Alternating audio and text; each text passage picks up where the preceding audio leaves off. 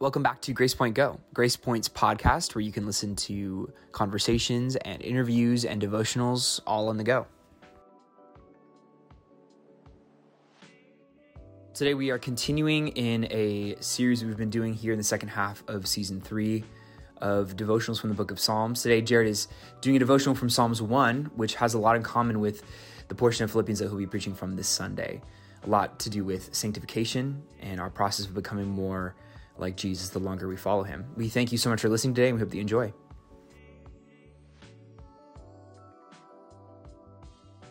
Hello and welcome again to this episode. We are so excited to have these opportunities together to share, and for our time today we're going to be taking a look at just a bit of a devotional and reflection in the Psalms, and specifically looking at Psalm chapter 1. My thoughts are around this chapter today. One, it is definitely one of my favorite Psalms in the collection, and I think there's a very powerful contrast that is presented that is good for us to reflect on and think about as believers. It's one of those chapters I feel like I can read all the time, every day, and I'm just gleaning something from it. Another piece to this, though, is also the ongoing study that we're doing as a church, looking through the New Testament book of Philippians. And, of course, depending on when you might be listening to this podcast, but in the coming Sunday, we are going to be in Philippians chapter 2. And in that particular text, verses 12 to 18, the Apostle Paul is speaking to this church in matters of salvation and really an outworking of that salvation. He is taking this church, and we saw this on Easter Sunday, but in verses 5 through 11, there is this wonderful presentation of Christ, just this grand and majestic view of Christ in who he is, what he has done for us in his humility and obedience, even to the point of death, the text says, dying for us, being a perfect sacrifice for sin, God's wrath poured out on him in our place. And then it says in verse 9, for that reason, for his humble, willing obedience to the will of the Father, God bestows on him, exalts him, by giving him a name that's above every name, that everyone in heaven and on earth and even under the earth are going to bow and confess that he is Lord to the glory of God. All right, so there's this grand, majestic view of Christ. But what's so relevant, and this connects us now quickly to Psalm chapter 1, but just what's relevant is that then Paul, kind of ascending to this mountaintop view of Christ, takes that and very practically says, hey, as a result of this clear work of God and what he's done for you in your life, like, live in a way that honors that. Let your life be a willing display. Do what is necessary to cultivate and display the fruit of Christ's righteousness in your life. Yes, he has saved you, but your life in Christ, your faith in Christ is so much more. There's so much to celebrate in this salvation. Not only do you have access now to God, and you have this this barrier that was between you and God has been removed by the blood of Christ, but now you are being worked on. Like, God is working in you, he says in verse 13. He's working in you to accomplish his purposes. And so there's something beautiful in that. It's why Paul says earlier in chapter 1, verse 27, to conduct yourselves in a manner worthy of the gospel. So let your life be a testimony showing the fruit of the righteousness of Christ that is now yours. And so, like, be unashamed, like, unapologetically live your life in such a way that people see that God has done something in you, because that glorifies God.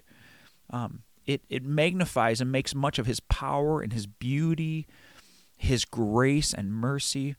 And so this connects us to Psalm 1, because in Psalm chapter 1, there is this stark contrast that is presented. The contrast is the righteous and the wicked. It is this kind of dividing line between those who are living for the things of God and for those who are not. This contrast is also presented, again, in the text of Philippians, where I am thinking as far as sermon preparation goes, where Paul says, look, prove yourselves to be children of God, that are blameless and pure, that you're not defiled or mixed within a world that he says is crooked and perverse, out of alignment and living contrary to the things of God. And in doing that, Paul says, you stand out among that darkness like shining stars, right? So there again is this strong and yet beautiful contrast. And this is where we find something similar in Psalm 1. How blessed is the one who does not walk in the counsel of the wicked, nor stand in the path of sinners, nor sit in the seat of scoffers. But his delight is in the law of the Lord, and in his law he meditates day and night. So what you have here, and there's more to be said in this chapter, but what you have here within this contrast is really a type of action where, again, this kind of goes back to the responsibility we have in our life to live a certain way. What are we going to live our lives to? What are we going to conform our lives to? Their contrast is clear. Now, think about how subtle and yet how impactful one option is. When we look at verse 1, there is a person who is blessed, who is glad and happy, the nature of the word, because their life is at peace due to the work that God has done in their life. Now, why is that the case? It's because of what they're not doing. Now, but look at the subtle influence of what one is living by, but just how easy we can fall into the trappings of, in this case, the world. What Paul refers to as this crooked and perverse generation, right? He says, one is happy, one is gladly set apart in experiencing the whole peace of God in life, when they're not walking in the counsel of the wicked. Well, just think about the physical aspect that's going on there, right? Like, we walk in our daily life, and there's a relative harmlessness to that. We are by we are people who live in the world. We're called according to God's word not to be of the world, but we live in it. And so we are frequently and daily and always walking among this world. And when we're walking, notice that the kind of movement, right? And that's what I want to highlight here.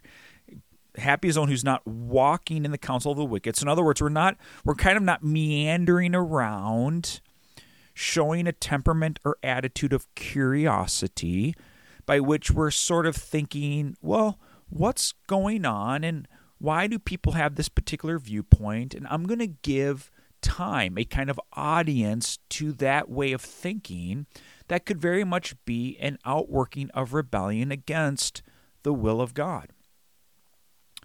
And so, happy is the one who's not choosing to meander and stroll among the company of those who, it says, are of the wicked, who are thinking and doing things that are adamantly and directly against the will of God. But then look at this idea of movement. He says there in the middle of verse 1, but also is the one who's blessed, who's not standing in the path of sinners. So the subtle influence that can happen in our life is the innocence of curiosity, where we start to meander and enter into spaces where we think, what's going on there? Why are they thinking differently? I might even be attracted to some of the things they're thinking and saying. And we begin to detach ourselves from the grounding of the Word of God, and we begin to feel a movement towards the influences of different ideologies, different philosophies, and the ways of the world. But then it says, the one who's blessed is the one who's not standing in the path of sinners. So then what you have is this course of movement. So you've gone from meandering to now you're not flowing in and out. You're staying in one place. You're standing. Now you're completely taking in a particular kind of narrative that is against the things of God. But then it says the idea of sit. So you've gone from meandering to now you're lingering by the idea of standing, but now you're sitting. Now you're taking residence and firmly planting yourself in a way that is, in this context, against the things of God. So one is blessed when they're not putting themselves in a way of posture that invites the opportunity to be influenced by or led away from the clear and authoritative Word of God. And so we have to be careful as Christians. We have to be careful that as we live in this world, that we recognize that ultimately our citizenship is in heaven, and that as citizens we've been called and set apart by the work of God, accomplished through the righteousness of Christ that was poured out for us on the cross. And so we have to live in a manner that is worthy and honoring. Paul even says in Philippians 2, verse 12, that is full of fear and trembling, that there is a reverential awe to the work that God has done in our life, and we showcase that in our life by the way in which we walk and stand and sit with Him, not with the things of the world. And that's where that contrast is presented. The world is going to continually overwhelm us with various temptations and ideas that are contrary to the Word of God. And we as believers have to be disciplined that while we are a part of the world, and we have to be ambassadors to the world, right, and represent Christ well to the world, we have to make sure that in terms of posturing, where we walk, where we linger, and where we sit is in the counsel of the righteous, which comes first and foremost from a grounding in the Word of God, and then making sure that the company that we find equipping and encouraging in is also like-minded in that same pursuit, so that we're not led astray, or in the case of Paul's concern to the church in Philippi, that they don't lose the effectiveness of their ministry, right? Paul's concern in Philippians was that the nature of their joy was going to be directly related to the fact that they were going to have an impact against a generation or a culture that was clearly living against the things of God. But again, that joy and that sense of blessing came not from an act of participation in those things that were wrong or against the will of God, but the things that were related to the will of God and the things that were according to His good pleasure. And what ends up, and this is why in verse 2 of Psalm chapter 1, the author says, the one who's blessed is delighting in the law of the Lord. All right, so this is what I mean by walking, lingering, and sitting, that the foundation, the substance of where we put ourselves has to be in the revelation of God. And therefore, we are meditating day and night. So there again is this idea of frequency. Where are we, quote unquote, walking? Where are we investing our energies? And then in that case, where are we planting ourselves? It's in God's Word. And then there's this beautiful imagery. Verse 3 says, when you're doing that, when you're prioritizing and putting yourself in the right place, before the Word of God, surrounded by, not the counsel of the wicked, but by the church of the firstborn, the righteous, Hebrews chapter 12, right? And we're fixed on Mount Zion, and we're surrounding ourselves. Paul says, like in 1 Corinthians, that bad company corrupts good character. Like when we're surrounding ourselves in the right place, it enables us to have an effectiveness in the world. So I'm not advocating, nor does the Word of God advocate for some kind of barricade by which we as Christians and in the church like hide ourselves away from the world. Not at all. We're to be like salt. We're to be like light, Jesus says in Matthew chapter 5. So we are to have an active ministry. But in doing that, the way that we are equipped and resourced and encouraged is by putting ourselves in the right situation. And the one who's going to be blessed and happy is not the one who goes on their own and becomes swallowed up by wrong patterns and habits that get immersed into the world, but by the right patterns and habits that fill them full of the Spirit of God, which comes from His Word, and of good company, which is primarily in the church. And this will be, verse 3, like this person who does that will be like a tree firmly planted by streams of water. There's a place of life that is brought by the Word of God. And spending time in a revelation that is always pointing us to Christ. That's why Jesus said in John 4 to the woman at the well that, the things of the world are like this water in a well. You're going to have to keep going back to it, and it's never going to satisfy, and it's ultimately going to cause you ruin. You're going to die in this water. But you come to me, of which there is no end to this living water, Jesus says. And it's going to, this water, Psalm 1 verse 3, is going to nourish the roots of a tree that has been firmly planted, which draws my attention even now to Colossians chapter 2, where it says in verse 6 and 7, as you have received Christ Jesus the Lord, so walk in Him. Because of what God's done for you, live accordingly. Right? Live accordingly. Walk in a manner worthy of the gospel.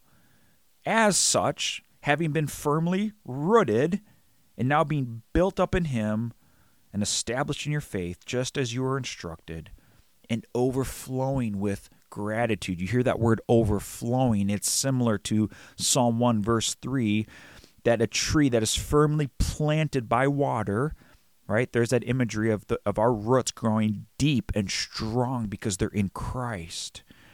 It's going to be, you're going to yield its fruit in its season. This idea of overflowing. Its leaf is not going to wither. You're not going to grow disheartened and discouraged and weary. And whatever He does, He prospers. Now, that's not relating to an idea of finances like we sometimes falsely assume. It's the success of living for the Lord. It's why Paul, even though he was in prison, could rejoice at the progress and the success of the gospel that was yielding its fruit in the faith of the church. The prospering was the effectiveness of living for the pleasure of God. But he says the wicked are not so.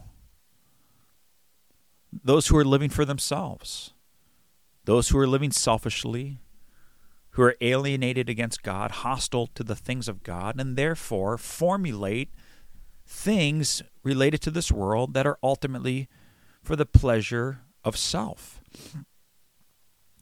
The wicked are not so. They are like chaff which the wind drives away, like a dried up piece of vegetation that just has no hold, there's no grip, there's no deep root in a soil. And it's dead. It's apart from Christ. Ephesians 2:1, we are dead in our trespasses and sins.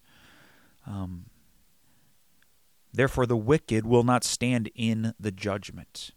Because what are they rooted to? What are they grounded in? What are they investing their time in? What are their thoughts and their activities holding tight to? Is it money? Is it power or prestige and popularity? What is it? Because all of these things, 1 Peter 1 tells us, are going to be burned up and consumed. Nothing remains. Everything's going to be refined by a fire. The wicked will not stand in the judgment. You who believe in Christ will stand in the judgment because you're anchored to, Hebrews chapter 2, you're anchored to You're rooted in Colossians 2, 6, and 7. You are saved by the work of Christ. That's why you will stand in the judgment and the wicked will not. The difference is Jesus. Therefore, they will not sit in the assembly of the righteous, for the Lord knows the way of the righteous, but the way of the wicked will perish. So this is a powerful, vivid contrast, one that makes clear the value, the gift, the source of life in Christ, and more importantly, one that makes clear the outworking of our lives when living for Christ. You know, it's not just enough that we treat our salvation as this get-out-of-hell-free card, which so many tragically do in the kind of broader evangelical world. You know, so many people have kind of grown up with this notion that my relationship with Jesus is this personal relationship, and I was saved at a certain age. You know, my sins are forgiven. Now I'm good. I know where I'm going to go when I die, and that's all great. You know, I'm not minimizing that or discouraging that. It's an absolutely wonderful thing to be able to celebrate and have a particular kind of confidence that says my sins are forgiven, and I know that not even death has mastery or power over me, but as Christ lives, so do I. What I do think we need to have a healthy challenge in over our lives is this place of sanctification. You know, salvation in the Bible is really three parts. There's justification, which simply means we are justified, right? We are declared right or righteous, not because of what we have done. Like, we don't earn our justification. There's nothing that we can do by which we then approach God, and God looks at us and says, oh, now you're good. We are justified by the incredible mercy and grace of God, right? By grace, we've been saved through faith. It's not of ourselves, Ephesians 2:8. Or even Colossians 1:13. He rescued us from the domain of darkness, as it was God who rescued the Israelites out of captivity in Egypt. It certainly wasn't their doing. They were slaves, right? There was no way they were going to overcome the largest, most powerful empire of the world at that time. It was the work of God. So Christ has rescued us and has transferred us spiritually from a world of slavery to sin, right, our spiritual Egypt, and has brought us to a promised land, an inheritance in heaven that will not fade away. Or Titus 3:5, he saved us, not on the basis of deeds which we have done in righteousness, but according to his mercy. That's justification. It is a clear work of God. For it is God who is at work in us, Philippians 2:13. That is our salvation. But what we often miss is work out your salvation with fear and trembling, this idea of sanctification. Now, that's not a works-based thing. It doesn't say work for your salvation or work to keep your salvation. Your salvation, you are justified by God in Christ, okay? That other component to salvation is what happens now that we are saved. You know, the remainder of our life, the time left that we have here on earth, as we look forward to our future hope and glory. This is our sanctification. The Bible talks about it as being made more into the likeness of Christ. And as that natural part of ourself and our heart's orientation dies and is given life by the Spirit of God, our will, our passions, our desires, our activities, all of those things in time continue to grow more and more into conformity with Christ, so that who we are and what we are becomes more and more like him. That's sanctification. It's working out, being set apart in Christ. And then the final part of salvation in the Scriptures is glorification. And this is when we receive everything that we were meant to be. Right? That sin is completely gone. We're certainly justified and forgiven in our sin, but the effects of it, the corrupting influence of it in our lives, our bodies, the world around us is completely removed, and we are glorified and eternally set free and made truly like Christ.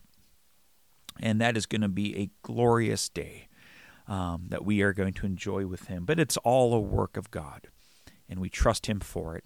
But my point in that is to say that as the church, I think we just sometimes need to realize that in this place of sanctification, our faith journey is not over simply because we said a prayer or we have, in our confession of sin, professed faith in Jesus Christ. But in our Christian faith, we are to continue to live in humble obedience, conforming our lives to the Word of God.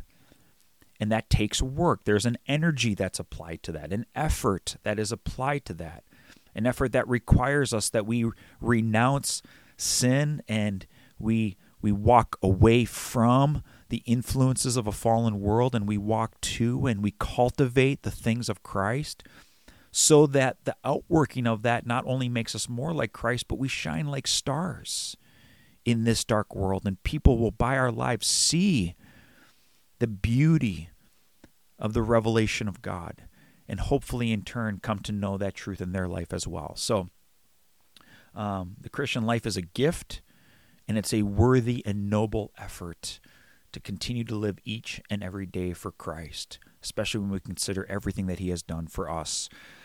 Well, may you be blessed in your sanctification, blessed as you return regularly to the Word of God for encouragement and refinement, for exhortation, and that in that Word, the Bible, you will appropriately be disciplined in your heart and in your spirit to not only share the desires of God, but become more like Him by the very Spirit of God.